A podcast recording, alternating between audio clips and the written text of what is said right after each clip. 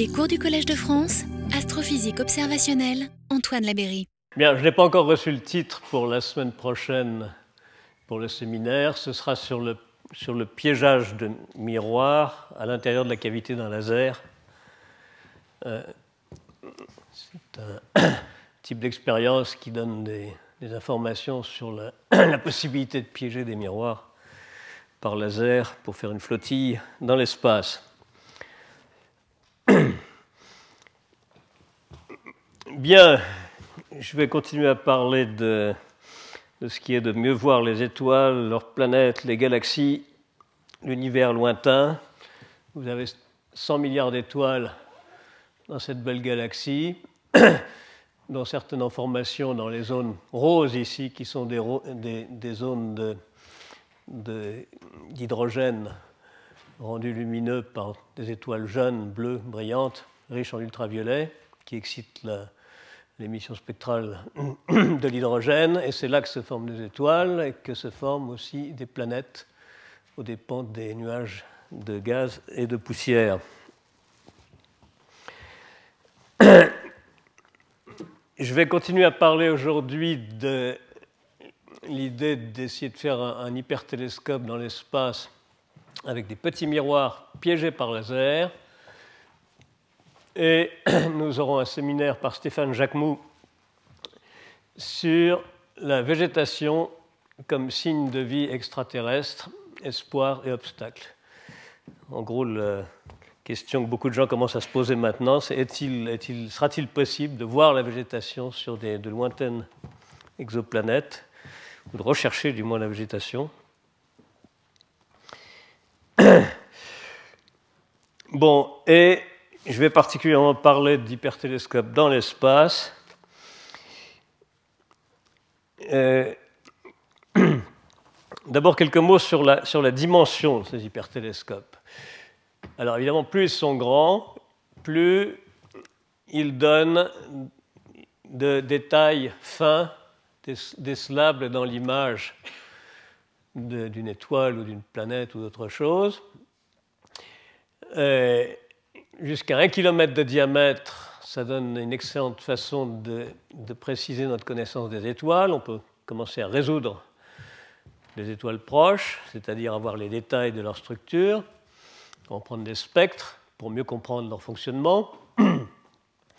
C'est donc essentiellement de la physique stellaire, euh, avec des spectro-images. Spectro-images, ça veut dire des images où on possède en plus l'information sur le spectre de chaque pixel. Information qui donne une information très très riche. Vous savez que par certains côtés, on comprend mieux euh, l'atmosphère externe de certaines étoiles, étudiées par spectroscopie, qu'on ne connaît le, fond des océans sur Terre, qui sont sombres, et peu accessibles, et où on ne peut pas faire de spectroscopie. Euh, alors que les gaz, les gaz des atmosphères stellaires euh, donnent des spectres avec des raies spectrales très fines qui caractérisent chaque élément, euh, dont la largeur et la position donnent des informations sur le mouvement du gaz et sur sa, composition et sur sa température et sur, sur la gravité locale, etc. Donc c'est une information extrêmement riche qui jusqu'à présent était exploitée de façon globale, c'est-à-dire on voyait un point brillant dans un gros télescope, c'était l'image d'une étoile, on ne voyait pas le détail de l'étoile, mais on prenait des spectres, on avait donc un spectre global, moyen de tout, donc on ne voyait pas les mouvements détaillés et la, composition détaillée. Mais avec ces images résolues, et ça commence à, peine actuellement, mais ça marchera beaucoup mieux dans quelques années quand les ouvertures seront plus nombreuses, on pourra avoir... Euh, des spectres de chaque point d'une étoile, euh, comme on le fait actuellement sur le Soleil. Le Soleil est la seule étoile, le Soleil c'est notre étoile domestique, si on peut dire, suffisamment proche pour que là on arrive à faire des images résolues, on voit les détails du Soleil, on voit les taches, on voit les granules, on voit les flammes extraordinaires qui en sortent et leur, leur, mouvement, et on peut avoir des spectres de chaque étoile, et on peut mesurer le champ magnétique localement grâce à ces spectres, comme l'a expliqué dans un séminaire euh, la semaine dernière. Et c'est le genre de choses qu'on va bientôt pouvoir faire aussi sur des étoiles. Bon, et puis bien sûr, sur ces étoiles, ou autour de ces étoiles, il peut y avoir des exoplanètes qui, avec une base de 1 km, avec des, dimensions d'ouverture de 1 km, ne seront pas euh, résolues dans un premier temps. On verra juste un petit point, près de l'étoile et on sera terriblement ébloui par l'étoile qui sera, euh, qui sera un milliard ou 10 milliards de fois plus intense qu'une planète du genre Terre. Il faudra prendre de très grandes précautions pour arriver à voir la planète. Et, puis, bien sûr, il y a quantité d'autres objets, euh, les supernovae, qui sont des explosions gigantesques d'étoiles, les sursauts gamma, qui sont peut-être de telles explosions survenant dans des, dans des galaxies lointaines, les lentilles gravitationnelles dont j'ai eu l'occasion de parler. Bon, et puis alors l'étape suivante, ce sera peut-être de faire des hypertélescopes de 100 km. Bon, alors avec 100 km, euh, vous commencez à bien résoudre des exoplanètes d'étoiles proches, c'est-à-dire à voir leurs détails. Bon, et alors là, évidemment, à ce stade-là, on pourra euh, très efficacement euh, rechercher des signes de vie. C'est ce dont va parler Stéphane Jacquemou. Et, et, on peut même, en principe, sur le papier, on peut même, on peut même imaginer des hypertélescopes qui feront 100 000 km, voire 1 million de kilomètres. Et en principe, on, sait faire. On sait faire. Si on avait euh, si on avait euh, l'argent, euh, on saurait pratiquement déjà les, construire. Et ça permettrait d'avoir une résolution extrêmement élevée pour regarder des objets très lumineux. Il faut des objets très lumineux parce que si ce n'est pas un objet très lumineux, c'est-à-dire très forte luminosité par unité de surface, vous n'aurez pas assez de lumière venant de cette unité de surface dans votre, dans votre instrument. Alors, comme objet très petit et très lumineux, il y a euh, les, les, pulsars et étoiles à neutrons, qui sont des étoiles relativement brillantes. Le, pulsar du crabe fait une magnitude 18, mais extrêmement petite, 20 km de diamètre selon la théorie. On n'a jamais pu le vérifier. Mais en principe, avec ce genre de base, on pourrait commencer à résoudre, à voir les détails de ces, pulsars, qui sont des espèces de gyrophares, vous savez, qui tournent 30 fois par seconde avec la régularité d'une horloge, et qu'on croit être les résidus d'anciennes supernovae, une supernova qui a explosé en 1054 dans le cas du pulsar du crabe, et dont on, ne sait pas grand-chose sur le plan observationnel. Et tout ce qu'on sait, c'est le, le, chronométrage. On a pu chronométrer l'éclat périodique de ces pulsars avec une précision extraordinaire, ce qui a permis de voir, euh, de voir des tas de choses intéressantes, en particulier que l'un de ces pulsars avait deux planètes, apparemment, quelque chose qui ressemble à des planètes, qui, induisait, une, variation périodique de, du, chronométrage. Bon, alors, pour ce qui est de la, vie euh, extrasolaire, j'avais déjà montré cette, fameuse photo par satellite de la Terre où on voit euh, une floraison de plancton au printemps, je crois, là où l'eau est riche en sels minéraux dissous, parce que c'est de l'eau froide qui remonte des profondeurs. Euh, au printemps, ces, sels dissous servent d'engrais en quelque sorte, et ça permet l'éclosion d'une vie de, de microalgues, tout à fait spectaculaire vu de l'espace. Je, ne sais plus à quelle époque exactement a été prise cette, photo. Il serait intéressant de voir si ça a été pris avant que l'océan se réchauffe. Euh, parce que dans beaucoup de cas, la, photosynthèse est plus sensible à la présence de soleil qu'à la présence de, qu'à la température. Vous avez, vous avez des glaciers où il fait très froid et vous avez des algues vertes qui prolifèrent dessus simplement parce qu'il y a de lumière, bien que la température soit basse. Et ça, ça pourrait être un signal intéressant à rechercher sur d'autres planètes lointaines pour distinguer, si on voit des couleurs, pour être sûr que ce ne soient pas des couleurs euh, géologiques, minérales, par exemple des ardoises vertes, ou, même des couleurs, minérales qui varient selon l'humidité ou, certaines argiles, selon qu'elles sont humides ou sèches, ça change, un peu de couleur. Euh, mais si on observe systématiquement euh, au printemps des couleurs qui apparaissent euh, avant le réchauffement, avant le réchauffement du printemps, ça pourrait être un critère de, de vie, de couleur vivante.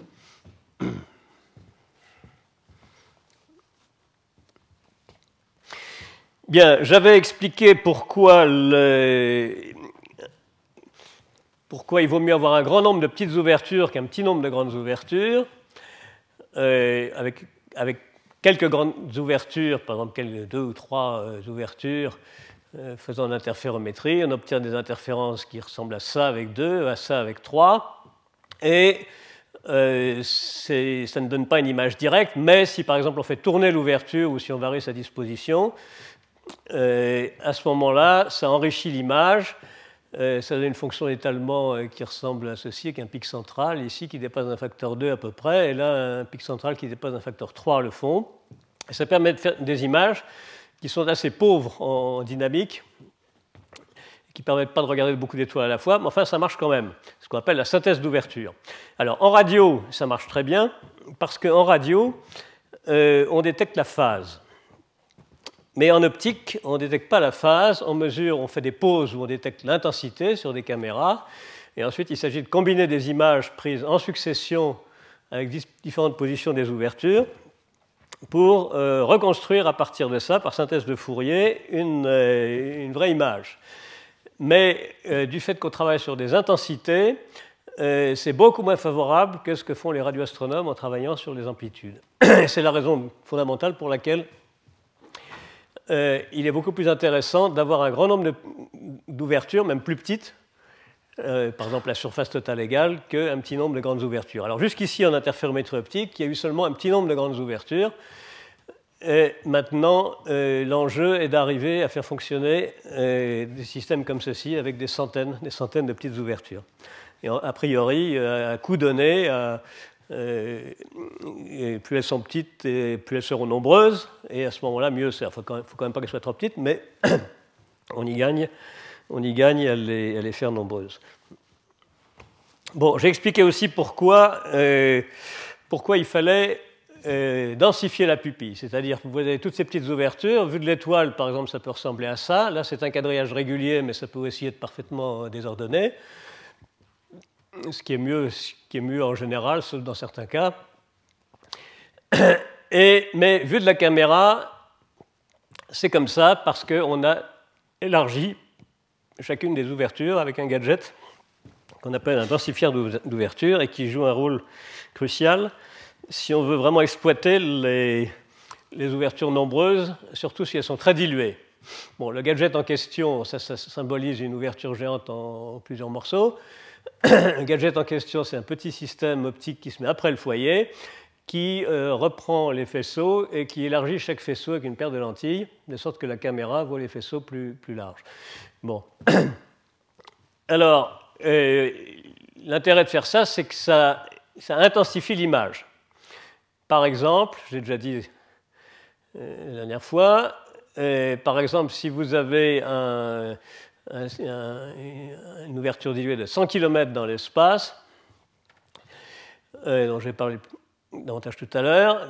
Vous pourriez avoir 40 000 miroirs de 30 mm, ce qui donnerait une surface collectrice totale équivalente à celle d'une ouverture de 6 mètres. Les miroirs seraient espacés de 500 mètres, et la densification atteindrait un facteur 10 000.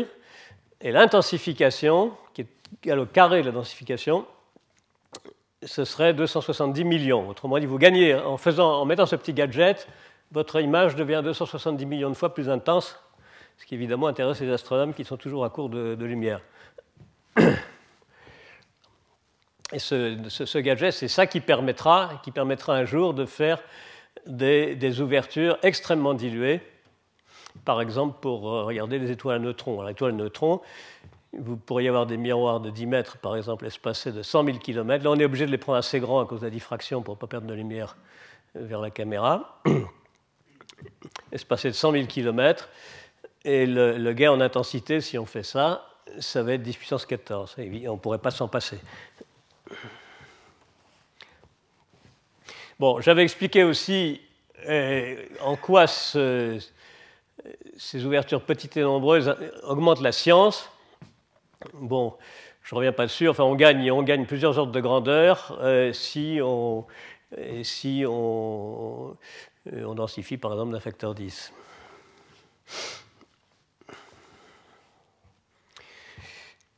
Je veux dire, si on, si on diminue d'un facteur 10 la dimension des petites ouvertures.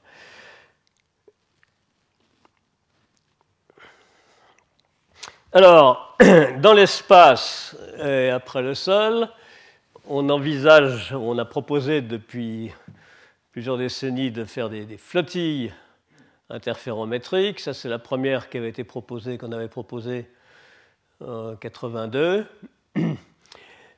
Et puis ensuite, on avait proposé une version lunaire. Et puis les collègues euh, Alain Léger, Jean-Marie Mariotti avaient proposé une version euh, Darwin destiné à détecter des, exoplanètes dans l'infrarouge qui était très étudié par, l'Agence spatiale européenne. Et la, NASA a euh, emboîté le pas et a étudié une version à elle qui s'appelait TPFI, Terrestrial Planet Finder Interferometer. Nous avions proposé à la NASA une version hypertélescope de ce, de ce TPFI. Bon, et puis nous avions proposé, euh, pour un avenir lointain, une version de 100 km, ExoEarth Imager. Euh, les collègues qui font de l'infrarouge lointain ont proposé un, un interféromètre de télescope refroidi à l'hélium liquide, 1 km. Et récemment, nous avons reproposé à l'Agence spatiale européenne euh, une version d'hypertélescope dérivée de celle-ci. Et les agences spatiales se sont plongées là-dedans, d'autant qu'elles ont d'autres applications pour des flottilles de satellites. Mais ces flottilles-là, il faut qu'elles soient pilotées de façon très très précise, idéalement, idéalement à un dixième de micron. Euh, bien qu'on on peut relâcher la tolérance à condition de rajouter des petits actuateurs pour euh, jouer sur les phases des faisceaux, à la façon des systèmes d'optique adaptatifs qui sont utilisés sur les télescopes au sol néanmoins, le pilotage de ces systèmes est très complexe. Il faut, euh, si on fait ça avec des fusées, il faut euh, au moins 5 ou 6 fusées par, euh, par satellite pour assurer à la fois le positionnement et l'orientation. il y a d'autres moyens, avec des moteurs ioniques par exemple, etc. Enfin, ceci dit, c'est tellement complexe que les agences spatiales se sont dégonflées et repoussent, les projets. Et donc le grand problème, c'est comment simplifier ces structures. Bon, alors voilà, voilà, ce que nous avions proposé à l'Agence spatiale européenne, j'en ai parlé la dernière fois, je ne reviens pas. Ça, c'est des, petits satellites gros comme ça, avec un miroir ici, une petite voile, voile solaire ici. mais ça reste difficile à piloter complexe. Et donc, j'en reviens à que j'avais déjà commencé à expliquer la dernière fois, c'est-à-dire l'idée de piéger un grand nombre de petits miroirs euh, avec deux faisceaux de laser ici qui forment une onde stationnaire et laquelle a la propriété de se comporter comme une espèce de piège pour un miroir que vous mettez dedans. Vous savez, c'est comme si vous prenez une, euh, une tôle ondulée, vous la posez sur une table et vous mettez dessus une balle de ping-pong. Bon, bah, la balle de ping-pong, elle se piège dans les, dans les rigoles de la, de la tôle ondulée. C'est un peu, un peu la même chose.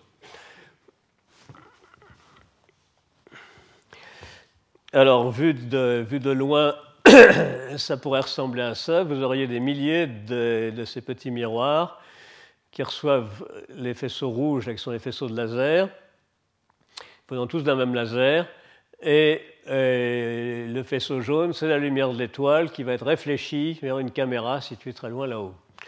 Bon, alors la distance entre les, petits miroirs, ça pourrait être par exemple 100 mètres, quelque chose comme ça. Donc très grande par rapport à leur diamètre. Évidemment, plus ils sont nombreux, plus ils sont serrés, et mieux c'est. Mais on peut progressivement en rajouter si nécessaire. Bon, alors j'avais expliqué que euh, ces faisceaux de laser, en voilà un qui arrive là, ils arrivent symétriquement par rapport à ce miroir. Euh, ce miroir, c'est un miroir semi-réfléchissant, c'est-à-dire qu'il réfléchit la moitié de la lumière et il laisse passer l'autre moitié. Euh, vous avez donc euh, ici, de ce côté-là, un faisceau réfléchi qui sort ici, puis un faisceau transmis qui sort ici. Ces deux faisceaux interfèrent parce que les, ondes laser sont cohérentes, elles viennent d'un même laser. Et selon la phase, vous pouvez avoir une destruction des interférences, une destruction de la lumière ici, ou au contraire une augmentation de la lumière, une construction. Et euh, si vous avez une construction ici, vous avez une destruction de ce côté-là parce que la, séparatrice n'est pas absorbante et qu'il faut que l'énergie se conserve. De sorte que, selon la position du miroir, euh, toute la lumière peut sortir de ce côté-là ou de ce côté-là. Et si vous déplacez le miroir de, de lambda sur 2, c'est-à-dire un quart de micron, et vous passez d'un cas à l'autre. Euh, et ça, ça veut dire que la, pression de radiation euh, exercée sur la lame, bon, pour les faisceaux incidents, c'est la même des deux côtés, mais pour les faisceaux émergents, s'il y a plus de lumière qui sort par là, vous allez avoir un recul, une, force de recul appliquée à la lame, et la lame va tendre à, à, reculer par là. Et puis elle va arriver un quart de micron plus loin, à une position où ça va être l'inverse. Toute la lumière va sortir par là, donc elle va revenir en arrière, elle va reculer dans l'autre sens et elle va osciller euh, dans, le piège, exactement comme la balle de ping-pong sur la tôle ondulée oscille si vous la secouez. Et s'il n'y a aucune friction, elle ne s'arrête jamais d'osciller. Alors là aussi, c'est un problème. On ne veut pas que ça oscille. Il faut trouver un moyen d'amortir ces oscillations. Alors je vais en parler un peu tout à l'heure.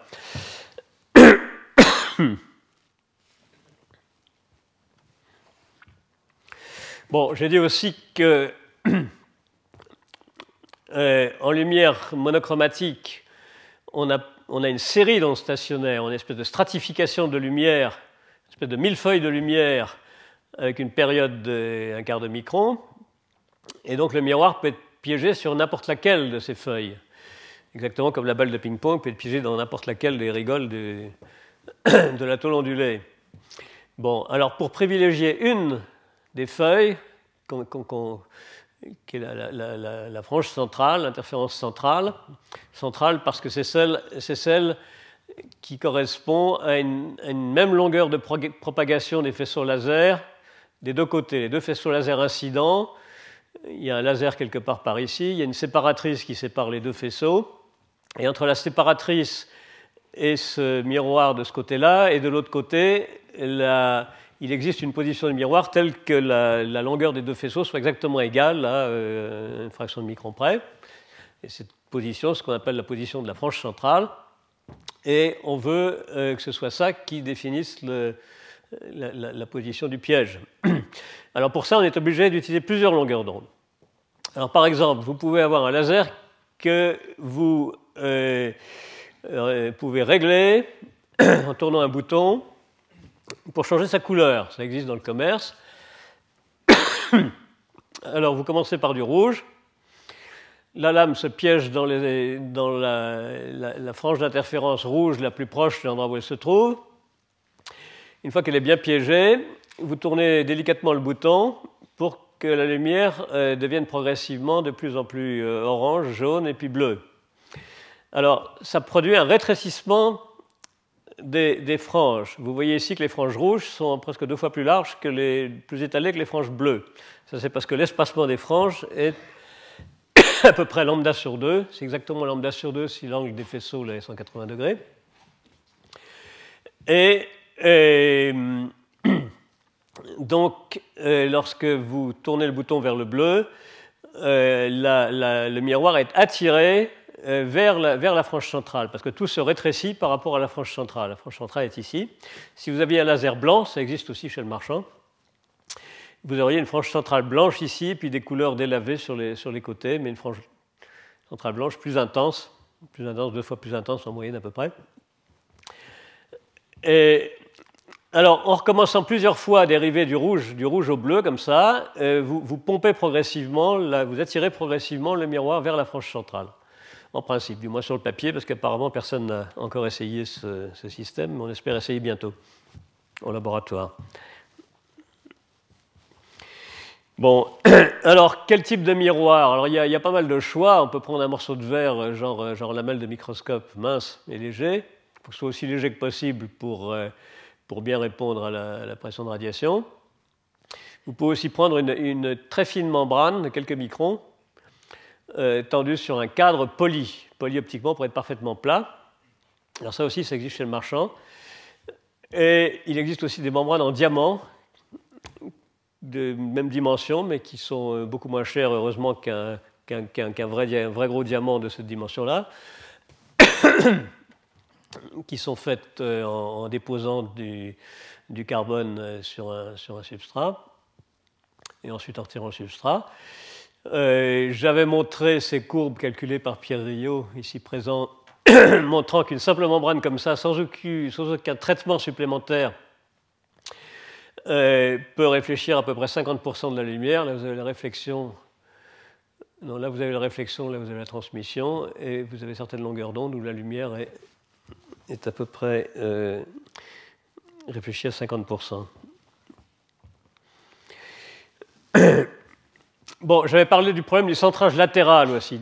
Euh, voilà, on coupe un, miroir avec une membrane, par exemple, et le cadre, le cadre qui tient la membrane ici, si ce cadre, on le fait en matériau transparent, en verre par exemple, et qu'en coupe, il a une forme un peu prismatique comme ça, il dévie les rayons du laser, et ça génère une, force de, de pression de radiation latérale qui pousse comme ça. Et cette force fait que s'il y a plus de lumière d'un côté que de l'autre, c'est-à-dire si le faisceau est décentré, si, la lame est décentrée sur le faisceau laser, eh bien, ça crée une force de rappel, exactement comme euh, si vous mettez une balle de ping-pong sur un jet d'eau, étant à se stabiliser sur le jet d'eau, parce que si elle part un peu sur le côté, ça la ramène.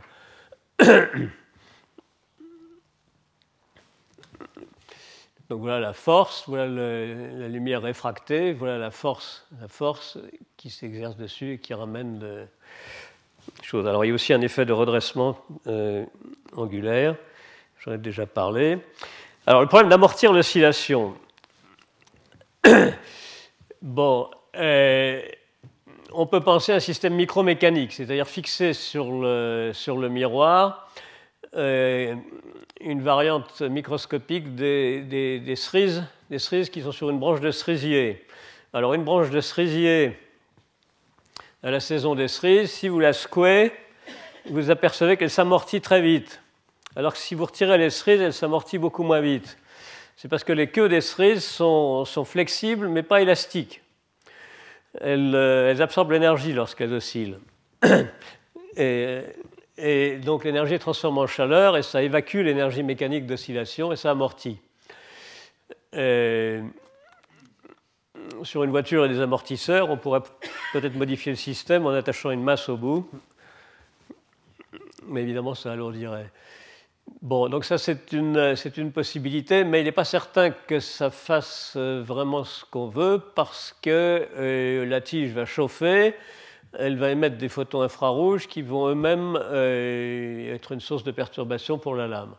Alors, il y a d'autres d'autres voies que nous explorons actuellement avec les collègues physiciens, euh, qui serait d'utiliser un système d'amortisseur optique, et il en sera question la semaine prochaine au séminaire. Alors, amortisseur optique, on peut par exemple euh, envisager que chaque euh, miroir soit en même temps un résonateur, un résonateur optique. Alors, par exemple, la lumière du laser ici, si vous arrivez à la faire pénétrer à l'intérieur du miroir, comme ça, latéralement, euh, et qu'elle se réfléchit au bout sur un, réflecteur, ici aussi, ça fait une cavité laser, un résonateur optique, qui est très très sensible aux variations de longueur d'onde. Si la longueur d'onde change un tout petit peu, la, réflectivité, par exemple, peut changer beaucoup. Et ça, ça peut euh, créer un amortissement des oscillations du système. pour faire ce couplage, on peut utiliser un réseau de, diffraction. Une autre possibilité qui a été, expérimentée consiste à utiliser comme matériau pour la lame ce qu'on appelle un cristal photonique. Un cristal photonique, c'est un, un, empilement de, de nanobilles euh, bien réguliers, comme des œufs, comme des œufs dans les, les cartons. Autrefois, chez les épiciers, il y avait des cartons à œufs. Vous aviez plusieurs épaisseurs, les, cartons, les œufs qui étaient bien rangés dans les cartons bien régulièrement.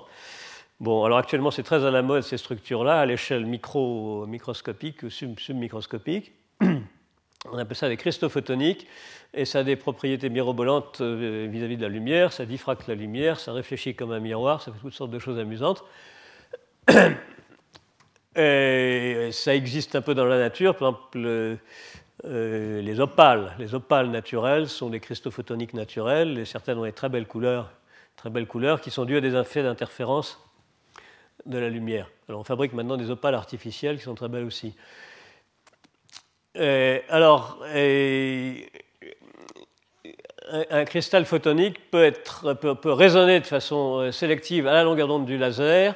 Et si on change légèrement la longueur d'onde du laser, il peut y avoir des effets de, variation de la pression de radiation, variation de la transmission, qui, euh, qui produisent un effet d'abortissement.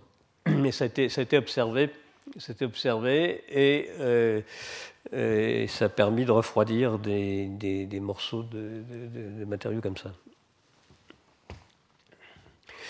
Bon, alors j'avais euh, expliqué comment euh, organiser un, hypertélescope géant avec ce genre de structure.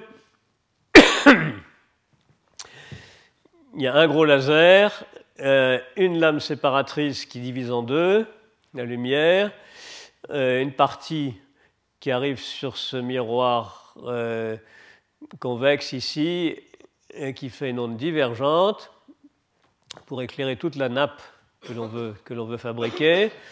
De l'autre côté, vous avez un autre miroir identique et une autre euh, onde divergente, et vous avez donc euh, l'interférence des deux ondes, et on peut s'arranger en mettant une petite trame de micro-lentilles quelque part par ici, pour que chacun des faisceaux soit, euh, soit éclaté en éventail, se forme une espèce d'éventail de rayons minces.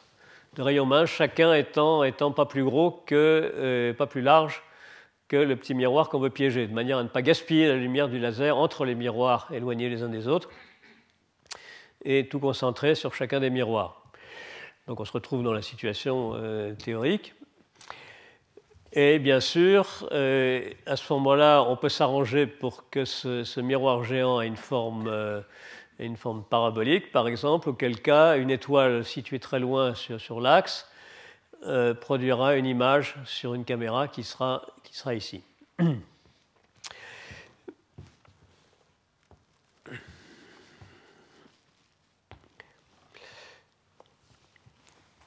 Alors, euh, le problème maintenant va être de savoir euh, quelles sont les, difficultés qui peuvent apparaître.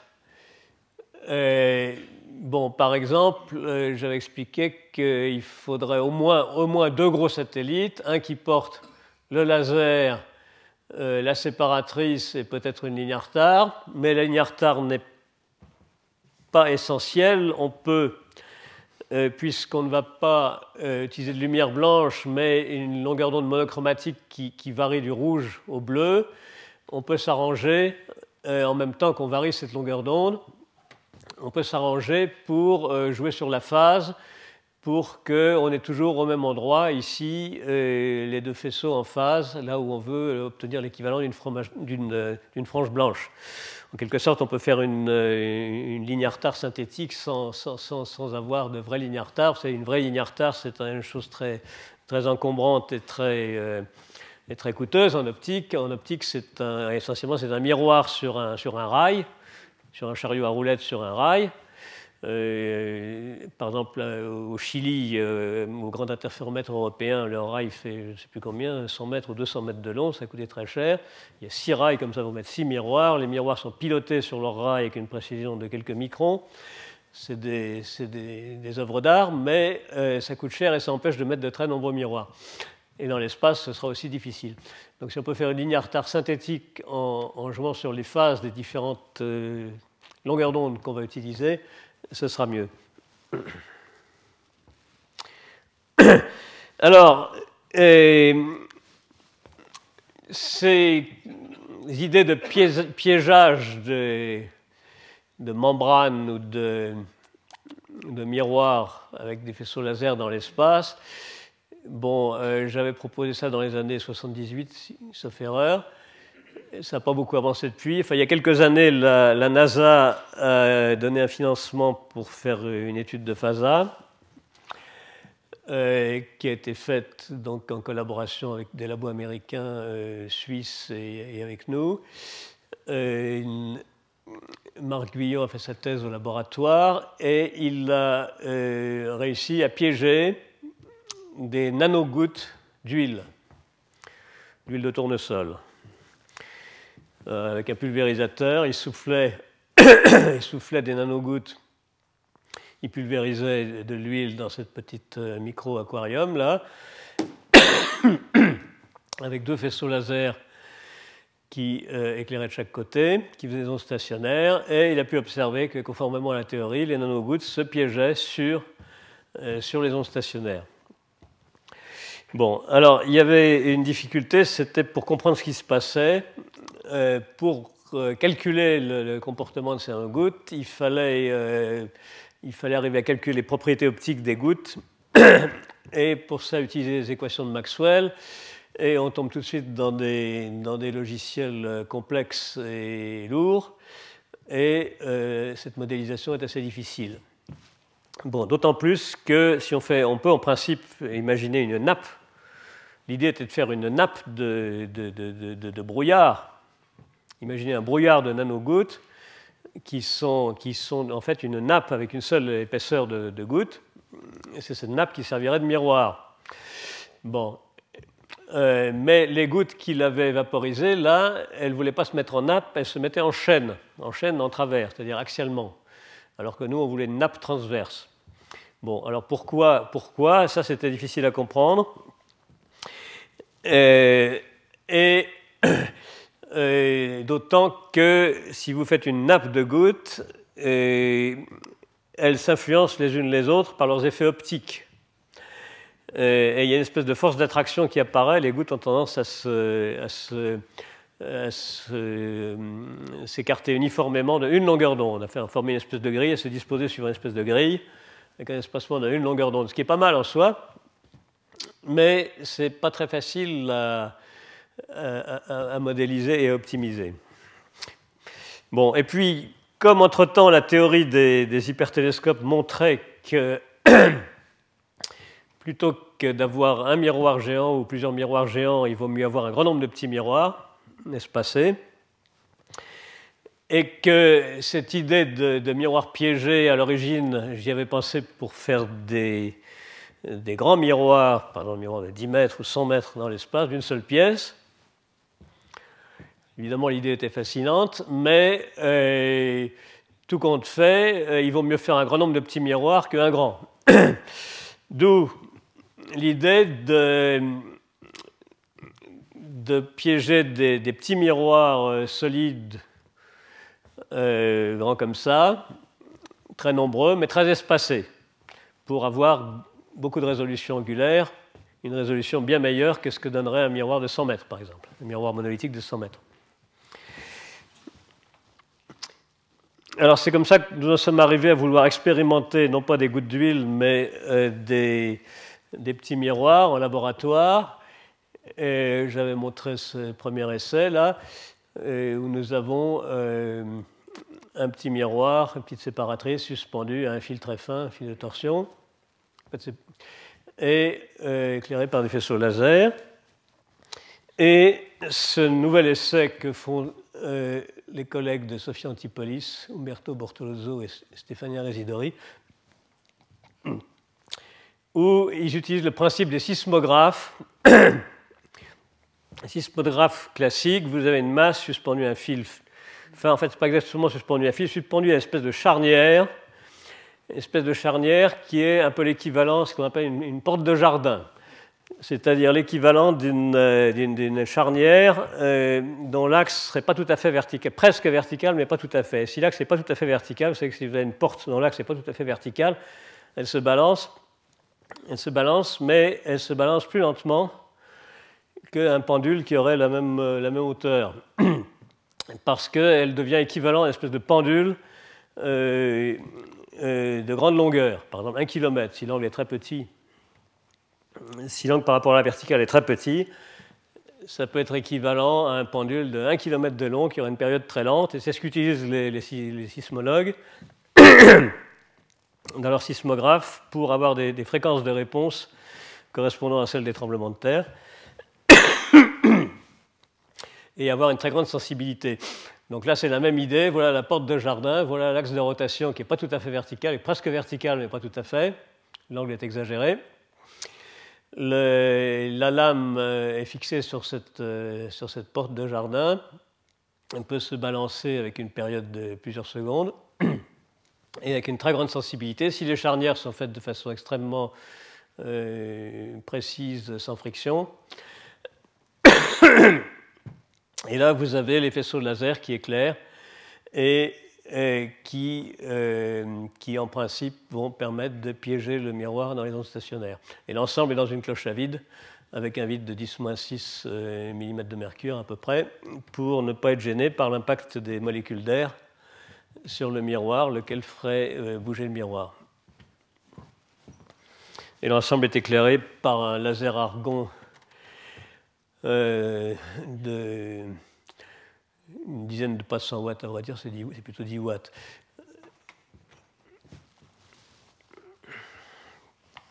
Bien, alors j'en étais arrivé euh, aux essais envisagés dans la, Station spatiale internationale, où se trouve, par un hasard, euh, un laboratoire européen, lequel comporte des, racks reliés au vide extérieur, prévus pour faire des expériences en tout genre.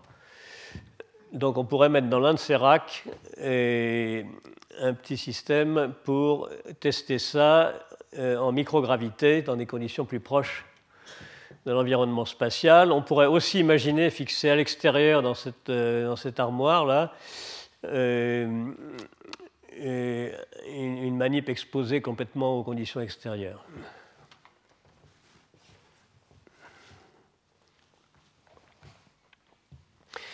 Bien, alors j'en arrive euh, au cas d'un système de 100 km hein, qui, serait capable, qui serait capable de former des images d'une planète Terre à euh, trois années-lumière ou une dizaine d'années-lumière, non, une dizaine d'années-lumière, euh, et des images qui pourraient ressembler à ça qui pourrait être obtenu en une heure ou quelques heures de pause, et avec une résolution suffisante pour voir euh, directement euh, les continents avec les taches vertes qui traduisent la, végétation. Mais tant qu'on n'aura pas vu si ces taches vertes, si celles-ci aux latitudes moyennes se, flétrissent en automne et repoussent au printemps, on aura du mal à être sûr que ce soit la vie, même si les autres conditions euh, même si la spectroscopie nous dit qu'il y a ce qu'il faut comme, euh, comme eau, comme euh, ozone, comme CO2, etc., dessus pour entretenir la vie. donc, comment arriver à obtenir ce genre d'image? Alors là, là, là, ça a été simulé, ça c'est une vraie simulation qui a été faite en supposant qu'il y avait 150 miroirs de 3 mètres. Bon. Mais si les miroirs sont plus nombreux et plus petits, on aura un meilleur contraste. Euh, là, le, contraste a été euh, un petit peu euh, amélioré pour, en soustrayant un fond continu. donc on a un peu triché dans ce cas de figure. Il y avait, un voile, un voile venant de la, la convolution des, pieds des figures de, des figures de, diffraction. Et ce voile est d'autant plus faible que les ouvertures sont plus nombreuses. Donc, euh, donc plus il y a d'ouvertures, meilleure sera, sera l'image.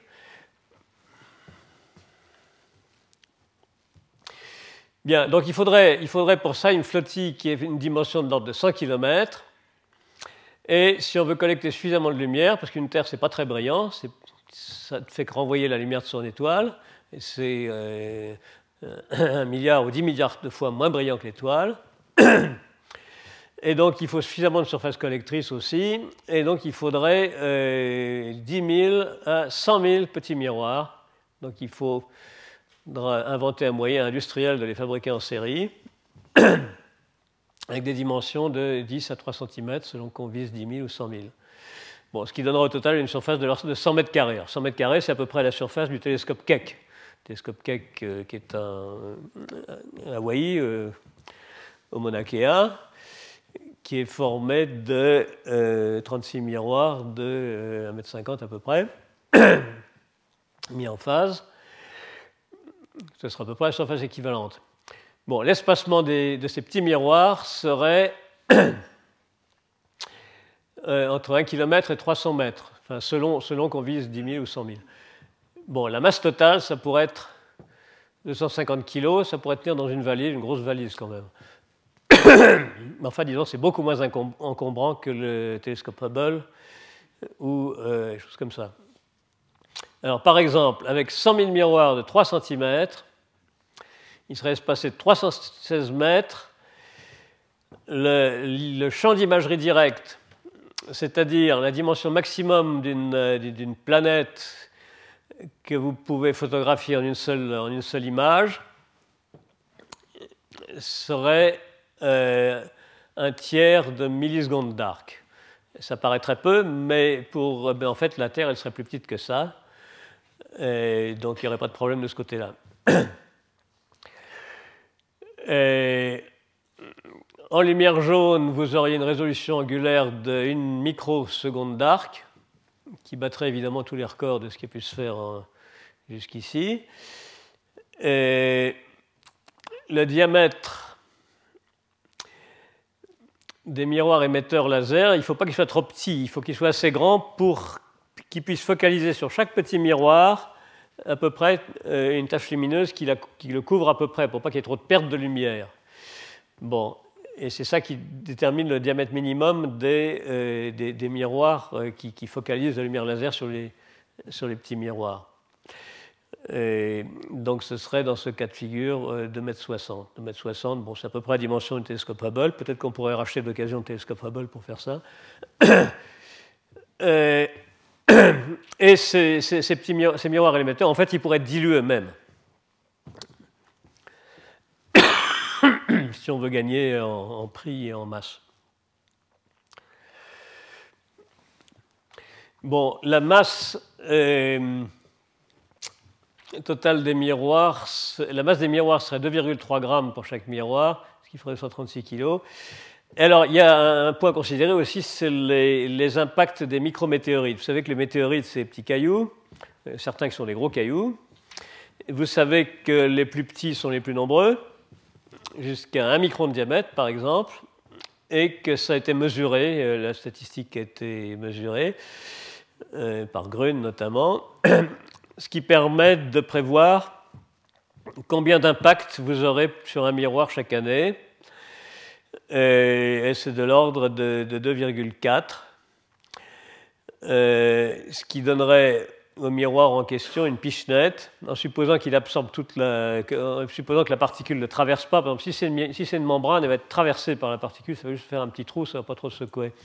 Mais si c'est plus épais qu'une membrane, ça va donner une pichenette qui va la faire dériver, le faire partir avec une vitesse de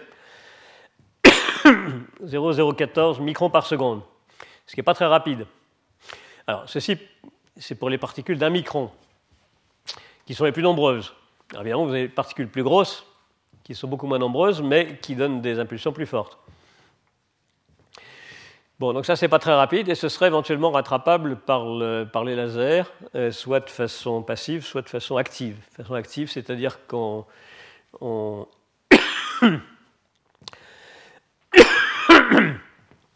joue sur l'orientation, éventuellement la phase du vaisseau laser pour récupérer le miroir évadé.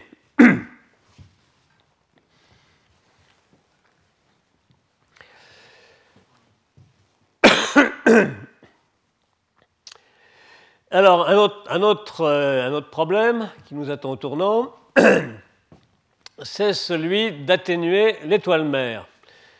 Bon, alors là vous avez la planète, faiblarde, et là vous avez l'étoile mère, euh, un milliard ou dix milliards de fois plus intense, et qui est tout près, qui est à euh, une seconde d'arc. Et donc il y a un très gros problème d'abat-jour, si on peut dire, ou de, quand on roule vers le soleil couchant en voiture, euh, a une visière pour empêcher d'être aveuglé par la lumière du soleil. Là, c'est un peu le même problème.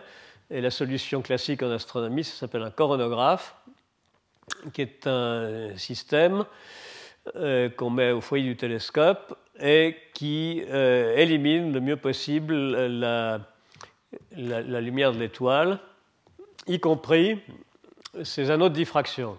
Lumière d'étoile n'est pas seulement concentrée dans le pic central de la tâche de diffraction, il y a aussi des éclaboussures latérales que sont les anneaux de diffraction, et qu'on arrive à éliminer en grande partie grâce à un coronographe. Il existe actuellement euh, plusieurs dizaines de, concepts de coronographes différents qui sont en concurrence pour ce genre d'application.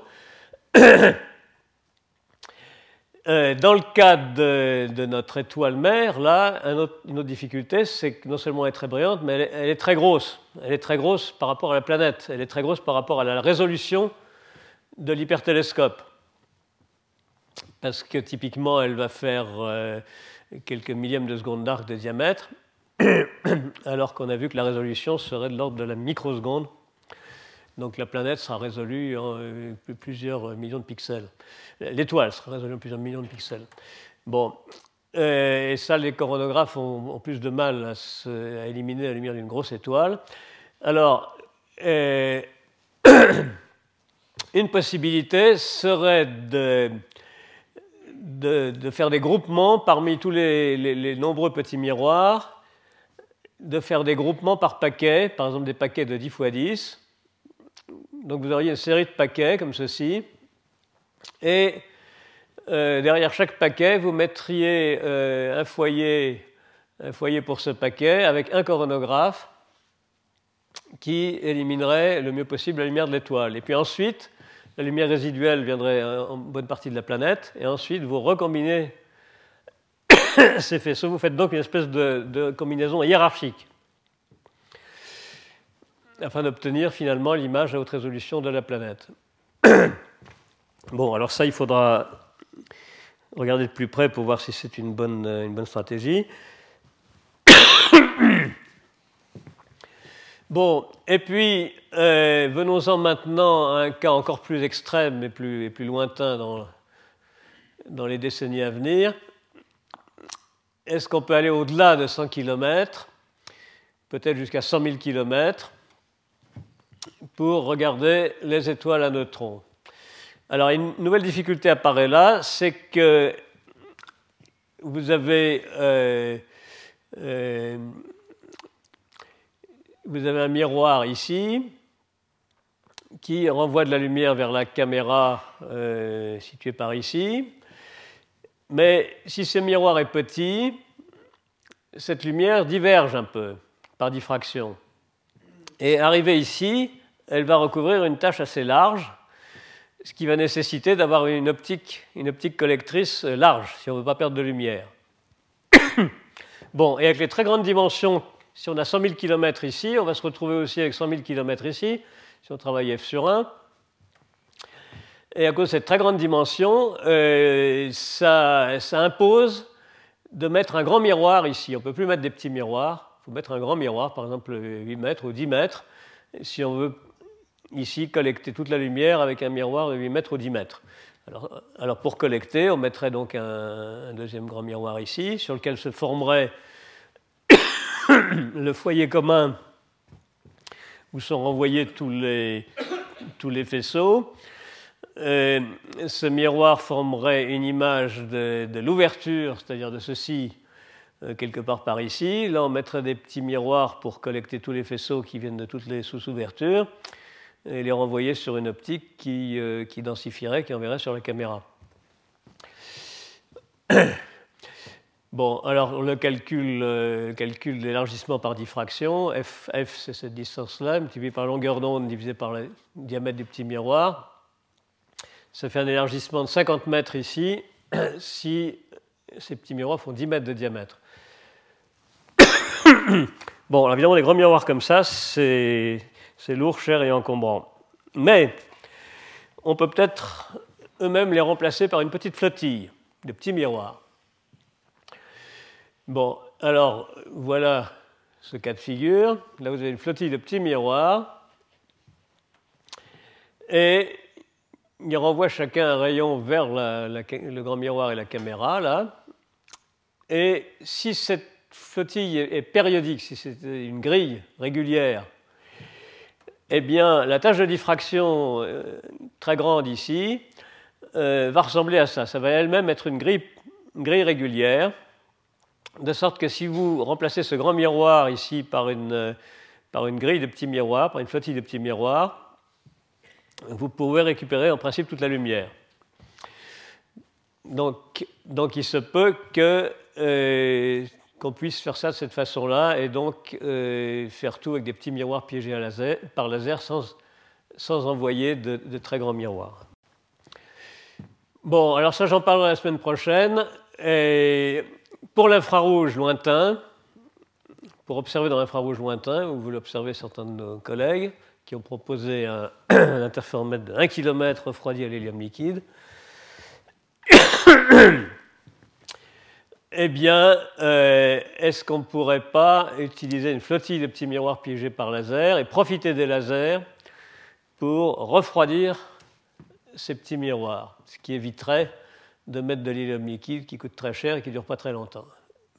Bon, j'en parlerai la semaine prochaine. Et nous aurons un séminaire qui concerne le même, euh, problème et les manips en laboratoire qui sont faites euh, actuellement dans ce domaine, dans le domaine du piégeage et du refroidissement de petits miroirs. Je vous remercie. Retrouvez tous les contenus du Collège de France sur www.colège-2-france.fr.